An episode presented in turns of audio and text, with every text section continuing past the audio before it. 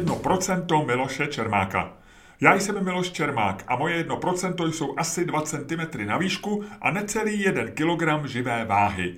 1% je taky podcast, který právě posloucháte. Vítejte u další epizody nové sezóny roku 2022. Mám pro vás už natočené první rozhovory, připravoval jsem je v minulých týdnech, ale nějak se nehodí je teď pustit, chvíli počkají.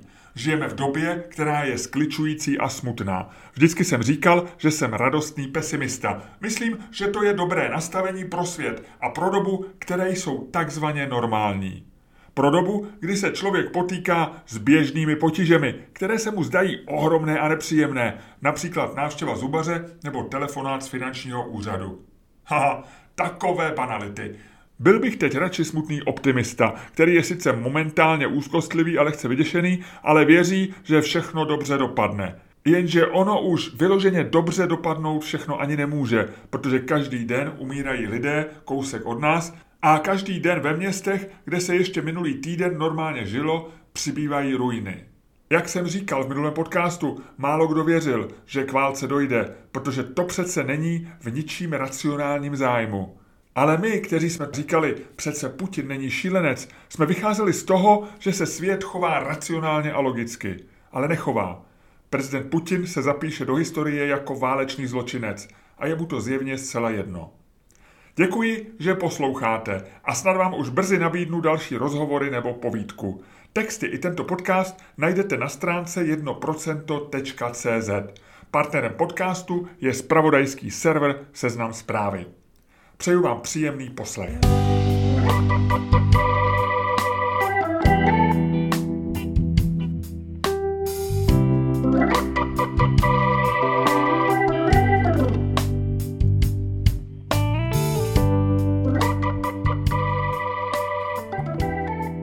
Což takhle dát si kijevské kuře, jídlo, které vstoupilo do historie.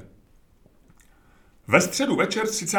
května 1990 přistál ve Washingtonu poslední sovětský prezident Michail Gorbačov. Jak druhý den napsali na titulní straně New York Times, na jednání s americkým prezidentem Bushem starším přiletěl světový vůdce čelící doma čím dál většímu tlaku. Blížil se rozpad Sovětského svazu a spojení Německa. Dvě události, které byly ještě před několika měsíci zcela nepředstavitelné. Druhý den byla na sovětském velvyslanectví státní večeře a ještě předtím uspořádal Gorbačov oběd pro intelektuály a umělce. Zúčastnili se například herci Gregory Peck či Jane Fondová, spisovatelé Ray Bradbury či Isaac Asimov a nechyběl ani někdejší slavný ministr zahraničí Henry Kissinger. Čekali unaveného politika, na kterého doléhá komplikovaná situace v Rusku, ale Gorbačov prý byl opálený a v dobré náladě. Působil klidně a vyrovnaně, řekl novinářům právě Kissinger. Nikdo nepřišel kvůli jídlu, pochopitelně, avšak tisk si povšiml, že nebylo opulentní. Špatné víno a žádná vodka. Postěžoval si New York Times jeden z hostů. A ano, servíroval se kaviár. Hlavní chod byl však kijevský kotlet, či kijevské kuře. V angličtině Chicken Kiev. Jak napsal skoro o 30 let později britský časopis Intelligent Life, vydávaný týdeníkem The Economist, toto jídlo představovalo perfektní symbol nového ruského internacionalismu a konzumerismu. A nejen to, tato specialita, která se proslavila ve 20. století víc na západě než za takzvanou železnou oponou, dobře ilustrovala vztah Ruska a Ukrajiny. Tedy, v úvozovkách, nechat ji existovat jako samotnou entitu, ale zároveň ji držet hezky pod palcem. To proto, že tuhle specialitu údajně proslavili ukrajinští kuchaři, ovšem v Rusku.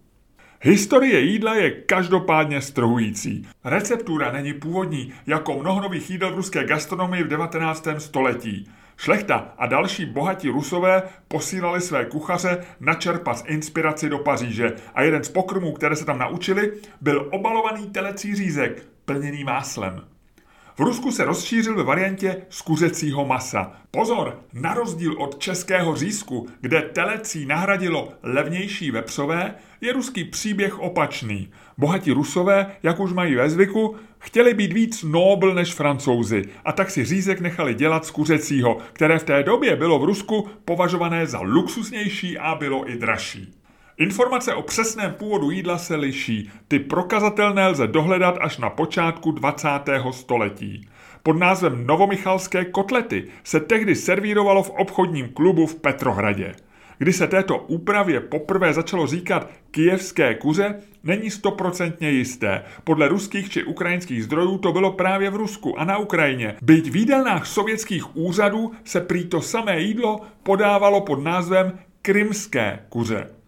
Comeback však tomuto pokrmu zařídili až ruské restaurace na západě, zejména v Americe. Cílem bylo přitáhnout ruské a ukrajinské emigranty a nabídnout jim jídlo, které by působilo domácky a bylo trochu jiné než klasické ruské speciality.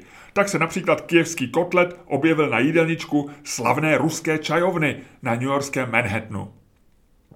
Do historie se však napsal do historie se však do historie se však kijevské kuře zapsalo nakonec z jiného důvodu, řekněme z opačného konce gastronomie. V roce 1979 to bylo první britské jídlo, které se dalo koupit jako hotovka v supermarketu. Nikoliv mražené, nýbrž pouze chlazené. A stalo se takovým hitem, že bylo nejen nejznámější, ale v podstatě s původní recepturou ho obchod Marks Spencer nabízí dodnes. Jídlo vyvinula tehdy mladá zaměstnankyně firmy Katy Chapmanová, která pozměnila původní recept tak, že se kuře kromě másla plnilo také česnekem a petrželkou. To dalo pokrmu výraznou chuť, která nijak neutrpěla pobytem na regálu a ohřátím v mikrovlnce. Úspěch byl takový, že firma musela rozšířit výrobní kapacity. Kijevské kuře oslavovaly feministky, které tvrdili, že vysvobodilo britské ženy od plotny. Chutné a minimálně zdánlivě čerstvé jídlo bylo možné připravit za pár minut po návratu z práce. V 80. letech se svět do chlazených jídel zamiloval a v podstatě tak vznikl nový a lukrativní segment supermarketového zboží. Dnes se na tuhle gastrorevoluci díváme už mnohem víc rezervovaně. Vedla k tomu, že lidé začali jíst méně zdravě, za to o to víc a obojí přispělo k epidemii obezity. Mražená a chlazená jídla už nikdo nevychvaluje, byť jejich prodeje zůstávají silné. Kijevský kotlet asi na jídelníčcích luxusních restaurací nikde moc nenajdeme. A tak možná ten nejzajímavější rozměr tohoto jídla je politický. Rok a čtvrt po návštěvě Gorbačova ve Washingtonu se Sovětský svaz už rozpadal a když počátkem srpna 1991 navštívil George Bush Kiev, varoval Ukrajince před jednostranným vyhlášením nezávislosti. Komentátor William Safire v New York Times napsal, že americký prezident naservíroval Ukrajincům kijevské kuře, chicken Kiev, s důrazem na chicken, kuřecí. Ovšem s jiným významem anglického slova. Chicken je totiž také zbabělec. Uchytilo se to a dnes má takto pojmenovaný projev dokonce i své jméno na Wikipedii a projev amerického prezidenta stejně neúčinkoval, protože k přijetí deklarace nezávislosti došlo už o tři týdny později. A teď, více než o tři dekády poté, je ta samá nezávislost v ohrožení. Zbabělost je však to poslední, co se na Ukrajině servíruje.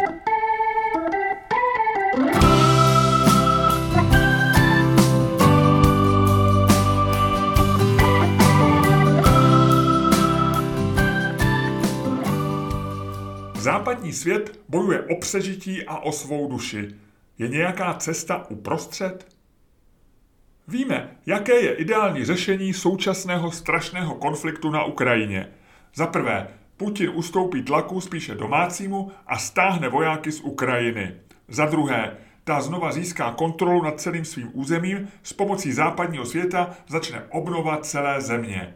Za třetí, Putin prohraje v příštích ruských volbách a Rusko bude pomalu získávat svůj kredit.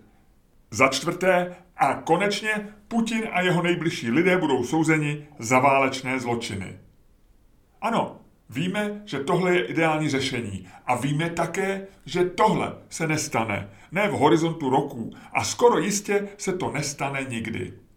A ano, víme i to, jaké je nejhorší představitelné řešení krize. Válka přeroste ve střed Ruska a západního světa a skončí jaderným konfliktem. ten přinese miliony, ale spíše desítky milionů mrtvých a v důsledku zničí či trvale poškodí celou civilizaci. To se taky skoro jistě nestane, aspoň doufáme. Takže zbývá spousta možností někde mezi. Dvě v uvozovkách perfektní řešení, která lze symbolicky prezentovat jako konflikt dobra a zla, pravdy a lži z trochu jiné perspektivy. A na nás záleží, jak se na tohle dilema podíváme. Jestli je to opravdu to rozcestí, kde se správní lidé vydají jedním směrem, protože nic mezi neexistuje, tak jako není kompromis mezi tím, jestli je země kulatá nebo placatá a neexistuje nic jako napůl těhotná žena. A nebo se rozhodneme, že jsou věci, které není třeba úplně vyhrát, například proto, že úplná prohra, tedy protipol, představuje moc velké riziko a existenční hrozbu. Můj pocit je, že válečné konflikty jsou skoro vždycky tenhle případ. Ostatně u Sunce v umění války psal, že nepřítele je třeba dobře znát a respektovat a když nad ním zvítězíme, je chytrému postavit zlatý most, po kterém bude moci ustoupit. Ale nejde jen o strategii války. Dnes stojí svět před velkým problémem, představujícím možná i existenční riziko. Avšak je to jen velká globální varianta toho, s čím se potýkáme všichni běžně v životě. Máme zastávat pozice, které jsou jasné, nekompromisní. Máme zastávat pozice, které jsou jasné, nekompromisní a z našeho pohledu jediné správné? A zároveň nesmíme se nikdy spokojit s tím, co je nedokonalé, polovičaté či obsahující ústupek? Mám respekt k lidem, jejichž ideálem je dokonalost, ale neumím být jako oni a obdivuju lidi, kteří jsou vždy a za každých okolností principiální, zásadoví a trvají na svém, ale nemám jejich odvahu. Ve světě, který se rozděluje na ty, kteří jsou perfekcionisty a maximalisty a na ty, kterým stačí dělat věci tak, aby fungovaly, aby byly good enough, jak se říká anglicky, patřím k těm druhým. Ano, všichni si pamatujeme překvapení, když jsme jako školáci zjistili, že dobře je ve skutečnosti trojka, tedy docela špatná známka. A někteří později došli k poznání, že bez ohledu na klasifikaci je dobře zcela přijatelný, vlastně vítaný výsledek. Voltaire v jedné své básni napsal, že dokonalé je nepřítelem dobrého. Mám ten citát rád, protože vystavuje omluvu těm z nás, kteří nejsou perfekcionisty. Všechno dobré může být lepší a to platí do momentu, kdy je to nejlepší. Ale stojí čas a energie, které tím strávíme, navíc s negarantovaným výsledkem za to, Touha po dokonalosti je výsadou těch, kteří chtějí být nejlepší na světě. Některým se to povede, všechna čest. Na straně nás ostatních stojí mimo jiné i Paretovo pravidlo, které, aplikováno pro tuto situaci, říká, že když pracujeme na nějakém úkolu, tak 80% máme hotovo za 20% času. Pokud chceme 100% výsledek, zabere dosažení zbývajících 20% 80% času. Což je doba, kterou bychom mohli věnovat jiným věcem, které pak taky zvládneme dobře. Ale zpátky k ruské invazi na Ukrajinu. Rozumím tomu, že při sledování strašlivých záběrů, které se vzpírají tomu, co jsme v běžném životě ochotni vidět, přijmout či prostě nějak zpracovat, žádáme pro původce zla ten největší trest. Ano, to jsou ty čtyři body na začátku textu. Všechno ostatní se nám zdá nepřijatelné a neadekvátní, jakékoliv jiné řešení budeme brát jako prohru. Pane Bože, vždyť umírají nevinní lidé, dokonce děti. Co pak můžeme přistoupit na nějaký kompromis? Můj názor je, že můžeme v krátkém horizontu postavit Putinovi v úzovkách zlatý most dle rady čínského stratéga vyhraných válek a udělat následně vše proto, aby se pak dostal do pekla. Protože alternativou je to, že lidé budou umírat dál a možná jich bude neporovnatelně víc a to proto, že jsme nebyli ochotni spokojit se s dobrým místo nejlepším. Nevím, co je správné, opravdu. A nemyslím si, že někoho při řešení této hrůzné epizody 21. století budou zajímat naše jednotlivé názory a stanoviska. Ale souhlasím s tezí, že Putin, jednající jako psychopat, začal válku, kterou neví, jak skončit. Takže bychom to měli vědět my. A to, co píšu, je jednoduché. Nemusíme a neměli bychom v této věci být perfekcionisty a maximalisty, protože je to nebezpečné. Západ vyhrál už v tom smyslu, že ukázal, že není civilizací v úpadku, demoralizovanou, oslabenou a nefunkční, bez morálky a jasných hodnot. Naopak ukázalo se, že všechny ty kulturní války, s kterými jsme se zaobírali a ve kterých se pitvali, byly umělý problém. Druhé vítězství bude těžší. A nikoli, jeho cílem není jen porazit zlo, protože zlo nezmizí. Snad zmizí Putin, rovná se bude odsouzen, ať už živý nebo mrtvý. Zmizí jeho spolupracovníci a zmizí ti, kteří jsou přímými vyníky dnešních válečných zločinů. Ale to neznamená, že zmizí všechny viny, křivdy, nenávisti a vše ostatní, co se nám dnes každý den a každou hodinu vrývá do myslí a do srdce. Bude to dlouhé a bolestné. Západní společnost bojuje o přežití i o svou duši, tím je to komplikované a já se obávám, že známka dobře je tou nejlepší, v kterou můžeme doufat.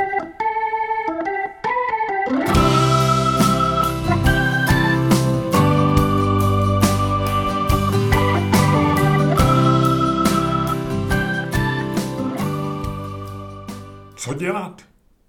Vyrůstal jsem v 70. a 80. letech. Studená válka ve mně zanechala asi jedinou fobii, kterou mám. Strach z války a z Ruska. Nikdy mě neopustili. Při jakékoliv krizi na východ od nás jsem byl i v posledních desetiletích nervózní. Dnes máme strach z války a z Ruska asi všichni.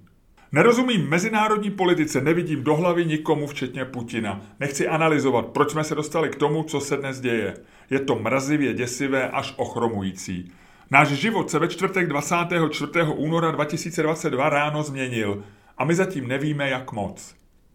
Asi nejlepší pravidlo v momentech, kdy člověk cítí nejistotu nebo strach, všichni dobře známe. Nemá cenu se nervovat tím, co nemůžeme ovlivnit. Stres je fyziologická reakce, která nás aktivuje k co nejlepšímu a nejsoustředěnějšímu výkonu. Je užitečná, když řídíte letadlo, které se dostalo do špatného počasí. Ale když jste cestující, je lepší, když usnete. Zároveň naopak platí, že v době krize člověk má udělat maximum toho, co může. Měl by se chovat racionálně v tom smyslu, aby minimalizoval riziko pro sebe a své blízké a zároveň empaticky, aby pomohl těm, kteří to potřebují. V mixu obou těchto přístupů je největší pravděpodobnost, že jakoukoliv krizí, tedy i tou současnou, projdeme s nejmenšími možnými ztrátami. Problém je v tom, že co dělat, Většina z nás moc netuší. Některé věci děláme intuitivně, hlavně v symbolické rovině, když jako běžní uživatelé odsuzujeme na sociálních médiích Rusko a vyjadřujeme podporu Ukrajině. Může to působit komicky, stejně jako ukrajinské vlajky, ale je to důležité, protože to do evropského prostoru dodává etos a dobrý pocit. Naše zkušenosti z pandemie nejsou dobré. Působili jsme jako rozhádaná a nefungující společnost. Proto je důležité ujistit se v tom, že v téhle krizi je šance být mnohem víc jednotní. I proto považuji za mimořádně dobré, že ruskou invazi odsoudil i prezident, jakkoliv to můžeme kritizovat jako spozdilé či oportunistické. A protože jsme země, která je Ukrajině velmi blízko, nejen geograficky, je celospolečenská podpora mimořádně důležitá i pro ně. V Česku žije a pracuje mnoho Ukrajinců, kteří jsou samozřejmě propojeni se svými rodinami, blízkými a známými. Zaslouží si aspoň toto. Intuitivně už mnozí začali pomáhat, například přislíbením pomoci uprchlíkům, kteří nepochybně přijdou, vlastně přicházejí, nebo již zasláním peněz humanitárním organizacím. Jsem pišný na lidi, kteří pomáhají velkoryse a rychle. Takových případů vidíme celou řadu. Jenže pak je otázka, co dělat dál. Nepochybně jsme možnosti toho, co máme, či bychom měli právě teď udělat, ještě nevyčerpali. Mnohokrát jsem od začátku invaze a reálných bojů četl, jak přesně jsou tato místa vzdálená. Od hranic se Slovenskem, od našich hranic či od Prahy. Brát tyto události jako něco, co nemůžeme ovlivnit, se nezdá správné. Na jednom se všichni shodují. Měli bychom zůstat co nejvíc klidní, věnovat se své práci a v rámci možností pokračovat v tom, co jsme dělali včera, s nadsázkou řečeno. Žít jako normálně. Z čehož plyne i to, co bychom asi dělat neměli. Propadat panice, být hysteričtí, vytvářet zmatky. Pro mě osobně z toho plyne, že jakkoliv je práce s informacemi moje profese, tak asi není praktické a určitě ani zdravé sledovat aktuální události nepřetržitě, jak je teď přinášejí média. Nepotřebujeme číst o každé nové přestřelce, spekulaci nebo vyjádření politika. A stejně tak nedává smysl vyset na sociálních sítích. Chápu potřebu lidí události analyzovat, nabízet svoje interpretace a radit světu, počínaje českou vládou a konče prezidentem Bidenem. Je to i svým způsobem návykové, jak už sociální média bývají. ale zjistíte, že je to neproduktivní a hlavně zbytečné. Stále mi však chybí praktické rady, co jiného má smysl udělat a co naopak nemá. Je v přirozenosti většiny lidí snažit se postarat o sebe, o rodinu a blízké. Někdy to může mít podobu zbytečné paniky. Vy to, jak lidé před dvěma lety kupovali v supermarketech do zásoby toaletní papír nebo fazole. Ale dělat racionální opatření je naopak důležité. Chápu, že pár hodin po začátku ruské invaze na Ukrajinu nikdo nechce strašit katastrofickými scénáři, ale v tuto chvíli jeden z nich probíhá. A bylo by například užitečné vědět, co třeba způsobí úplné zastavení dodávek energie z Ruska a co v tuto chvíli dává smysl dělat. Začít dramaticky šetřit, přemýšlet o alternativách? Vůbec netuším. Stejně tak nevím, zda dává smysl nějak se připravit například na výpadky dodávek elektřiny nebo přerušení fungování online infrastruktury, třeba v důsledku velkého kybernetického útoku. Jste schopni normálně žít a fungovat delší dobu bez mobilního telefonu? Myslím, že většina z nás by s tím měla problém. Chápu, že v naší situaci je hloupost nakupovat zásoby nebo nacvičovat evakuaci. Ale když jsme v hospodářských novinách před nějakými pěti lety připravovali materiál o takzvaných preperech, to jsou lidé, kteří se právě na nejrůznější katastrofy systematicky připravují, nechali jsme si v tomto ohledu udělat menší výzkum. A vyplynulo z něj, že většina běžné populace absolutně netuší, jak dnes funguje to, čemu se dřív říkalo civilní obrana. Vlastně neví ani to, jak se tomu říká dnes.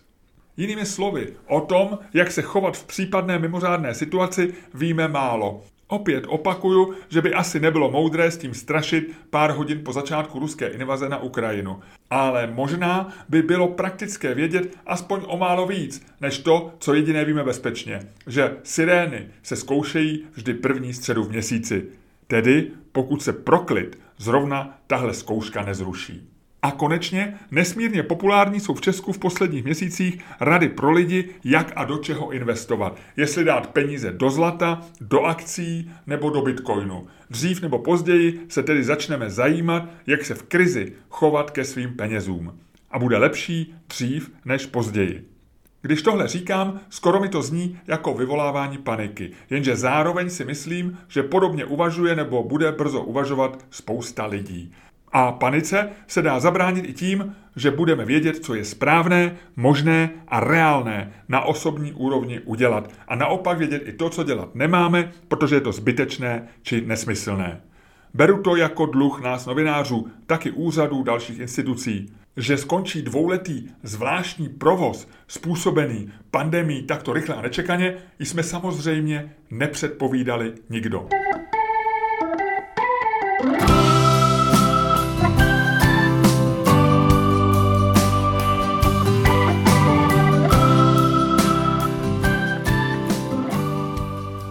Poznámka k tomuto textu. Psal jsem ho v pátek, den po začátku války na Ukrajině. Od té doby se leda co změnilo a první informace se objevily například na webu Státního úřadu pro jadernou bezpečnost nebo hasičů a na osobních profilech lidí, jako je Dana Drábová nebo Michal Bareš. Hledejte je tam, odkazy případně najdete na webu 1%.cz. Děkuji vám, že posloucháte a těším se v příštím díle podcastu zase nashledanou, či lépe řečeno naslyšenou.